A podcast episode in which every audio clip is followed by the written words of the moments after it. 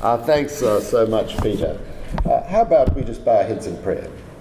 Uh, Lord, I just ask that what I say now may please you and be beneficial to us for Jesus' sake. Amen. Uh, look, I'd like to ask a question this morning. Christian doesn't mean much anymore, and then try to answer that particular question. Uh, we all have descriptors, don't we? Labels. Um, Dean, you just heard one of mine. Professor's another one. Husband, father, grandfather, citizen of Australia, and the like. Now, some of these labels other people give us, and some of these labels we, we give ourselves. The New Testament actually has a, an abundance of descriptors of followers of Jesus. They're called believers, they're called disciples. And it's one of those in particular that I want to look at this morning. This one, Christian. Of course, uh, these days that can simply be a first name, can't it? Uh, Christian Dior. I don't think that has much to do with religion. On second thoughts, it may have a lot to do with religion, if you're really a fashionista, for example. Um, I remember seeing a show, I think it was a big country on the ABC. It was before the fall of the Berlin Wall, so it was some years ago, and the interviewer was uh, interviewing this old bushy who was leaning up against a fence. It was really barren outback country, and, and this guy looked like a prune that had been left out in the sun. He just was brown and leathery and wrinkled. And I don't know why, but the interviewer said, uh, Now, are you a Christian? And he just sort of was stunned by the question. He thought for a moment and said, Well, he spoke very slowly. Uh, I'm not a communist, so I guess I am. well, that was, a, that was a ringing endorsement of faith, wasn't it? So I'm not a communist, so I guess I must be something else and it needs to be Christian. Well, it might interest us to know that that word Christian was first used, it seems, by outsiders of followers of Jesus. And so in Acts chapter 11, for example, after a persecution that took place in Jerusalem, Christians were scattered, at least some of them, some still stayed in Jerusalem, which was like headquarters. And they went to other places like Antioch, which is now in Turkey, modern Turkey, and started spreading the faith. And some of the people who came to faith weren't more Jews, but people who weren't Jews or, or Gentiles. And we read in Acts chapter 11 the disciples were first called Christians in that particular city, a label given by others, outsiders, given to insiders, if you like. We have another example of that in that same book of Acts of the Apostles. It's in chapter 26. A bit of it was uh, read to us just a moment ago, and it was uh, Paul is on, as it were, trial before Festus, the Roman proconsul in Jerusalem, and King Agrippa, one of the client kings of uh, Rome at the time. And Paul is giving his apology, his defense of why he follows Jesus. And to translate the Greek, Paul is saying, I'm not a nutcase. That's a pretty loose translation. He's saying, I'm not a nutcase. Uh, what I'm saying is reasonable. Talking about Jesus and his uh, resurrection and how Jesus had commissioned him to take the message out to the world, indeed to the non Jewish world. And King Agrippa says, Look, are you trying to persuade me to become a Christian? So, in both those contexts, there's hostility, there is pressure on followers of Jesus, and this label, Christian, comes from the outsider. But there's one other instance of it, and this time when we read 1 Peter chapter 4, it's being used by an insider to describe us who follow Jesus. And again, the context is persecution. If you're suffering for that name Jesus, he says, make sure you're suffering because of that name and not because of something you're actually doing that is worth criticizing. But if you suffer as a Christian, he says, this is Peter in 1 Peter 4, don't be ashamed, but praise God that you bear that name.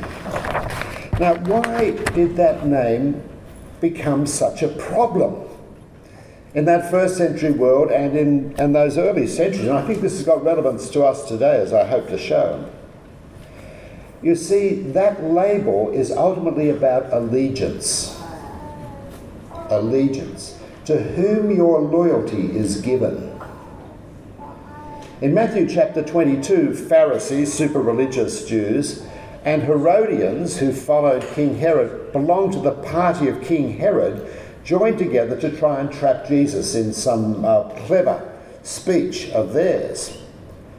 And the word for Herodian is Herodianos, belonging to the party of Herod, in effect. That word Christian is Christianos. What it meant, as people heard it, was these people had given their allegiance to Jesus. They belonged to the party of Jesus. That's where their ultimate loyalty was given. And that was a big issue in that first century world because in that Roman Empire, what people wanted to see, at least the officials, was that a person's loyalty was ultimately given to Caesar, to be a Kaiserianos, belonging to Caesar, because especially in that part of the world where Antioch was, we call Asia Minor, following King Jesus was a threat to following King Caesar, as it were. And so it became really controversial, and you could suffer for that very name itself, for carrying that very label of being Christian. It could mean trouble. And we have an example of the kind of trouble it meant. We have a letter, in fact, a couple of letters from the governor of Bithynia, which was in that same region of Asia Minor. In the early part of the second century, he wrote to the Emperor Trajan because Pliny had discovered some Christians. They had been pointed out to him, and he didn't quite know what to do. And he's a really good bureaucrat. I don't know anyone here who works for the Victorian state government, but if you've ever worked for a state government or the federal government and you're a bureaucrat, you really like to cover your backside. So he writes to the um, emperor in order to make sure that he does nothing wrong and loses his position or prestige. And he says, Look, I've got these people who've been denounced as Christians. Now, some of them I asked to curse Christ, and they do. And I understand, he says, that that's something a genuine Christian won't do. Look, they seem a pretty harmless lot, he says in his letter to uh, the Emperor Trajan. In fact, they seem to meet together a great while before daylight and they sing hymns to Christ as God, and they eat food that seems innocent. Uh, there was a rumour around, it seems, in the second century that uh, Christians were cannibals down the road, because did you hear they eat someone's body and blood on a Sunday? And so that got the uh, rumour going that it wasn't innocent food, but um, Pliny says, no, it's quite innocent food, and they just sing hymns, and it seems all pretty innocuous. Uh, interesting enough, if you've read Dan Brown, uh, that great historian of the early church period, uh, Dan Brown in the Da Vinci Codes tries to argue that somehow the church in the fourth century decided to invent the idea that Jesus is God. Well, here we have in about 112 AD Christians caught singing hymns to Christ as God. So stick with novels, Dan, and away from history. So, he writes to the emperor, and he'd actually taken some action. He'd found a couple of slave women who were called deaconesses, and they wouldn't curse Christ, so he just executed them because they bore that name Christian. Now, isn't it interesting? These were slaves, they were women in ministry having official roles in the church. It's about 112 AD and for their courage. It cost them their lives. They wouldn't curse Christ. Now, uh, Trajan wrote back. We actually have these letters. And he says, look, uh, if people denounce someone as a Christian, test them out. See if they'll worship the gods, worship me. If they will, then let them go. Otherwise, punish them, he says. Punish. For that name Christian. Because you see, to bear that name Christian meant that your ultimate allegiance was given to another king, not Caesar. one of my favourite stories in the early church comes from about 150 AD, 155, uh, 56 AD actually. It involves the Bishop of Smyrna, Polycarp. Now, he was a very elderly man and a well known Christian leader, and he was actually going to his death. He was taken to the arena and he was put in front of the crowd, and the Roman official really tried to give him an out. He said, Look, just, just curse Christ and, and worship the gods, worship the emperor, and I'll let you go. Just say, Away with the atheists. Because you see, the early Christians, would you believe, were called atheists? Because they didn't have images that they worshipped. Them. Richard Dawkins, did you know that? they were called atheists. And so, yes, uh, Polycarp said, uh, you know, I'd be happy to do that. So he looked at all these uh, pagans in the stands waiting to see the execution. He just waved and said, Away with all the atheists! that didn't sort of help when he said that. So there he was in the arena.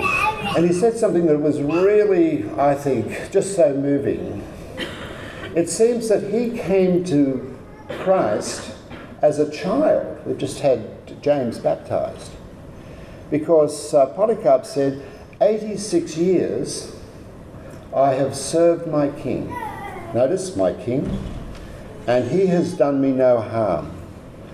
How shall I betray him who saved me? He said, I am a Christian, a Christianos. I follow Jesus. You see, way back then, that word that label was about the person to whom you'd given your allegiance in life. And I think increasingly in our society, that's what Christian will need to mean again. As we find there is increasing hostility towards Christianity and that term Christian, I think, like those early Christians, that label will start to mean more and more. I hope it will. It won't mean much if it's just cultural, just conventional. I'm not a communist, so it must be something else. Why not Christian? But I think in our sort of society, it will mean that there is an allegiance, something we've given our hearts to that directs our lives, a person for whom there may be a cost. And of course, there are parts of the world where that is true as I speak. According to one important survey of 2013, uh, this is staggering, but every hour 11 Christians are killed in the world. There are 139 countries where Christians are actually undergoing persecution. That's three quarters of the nations in the world.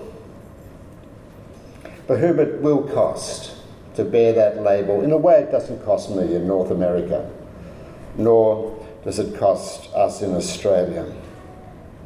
So, what I want to ask is that label Christian, that descriptor, does it describe what your ultimate allegiance in life is?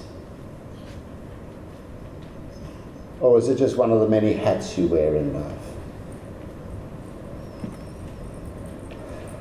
My prayer for James is that he will grow up as someone for whom Christian will have that meaning. There was an early church writer called Tertullian living in North Africa. He was the one who took a word that was used to describe the oath that a Roman soldier gave to the emperor and used it of baptism. He called it a sacramentum We've had baptism today. And amongst the many, many things it can mean, one of the things it can mean as a sacrament is a rite which expresses allegiance. So, friends, the challenge for me, and I hope for you this morning, is to take that word that we throw around so easily and think through what it really can mean. Mean at home, at work, study, in this kind of world, this kind of society. Let's just bow our heads in prayer. Our gracious God, I just pray that as we bear labels in life, some that have great personal meaning, like grandfather, and, and some that are just not so much, may this one, Christian, be one that goes to the core of who we are, shaping belief and value that we may contribute to the light in the world and not the darkness, the, the hope in the world and not despair, the goodness in the world and not the evil, the kindness in the world, not the cruelty, the love in the world and not the hate. For I ask it in Jesus' name. Amen.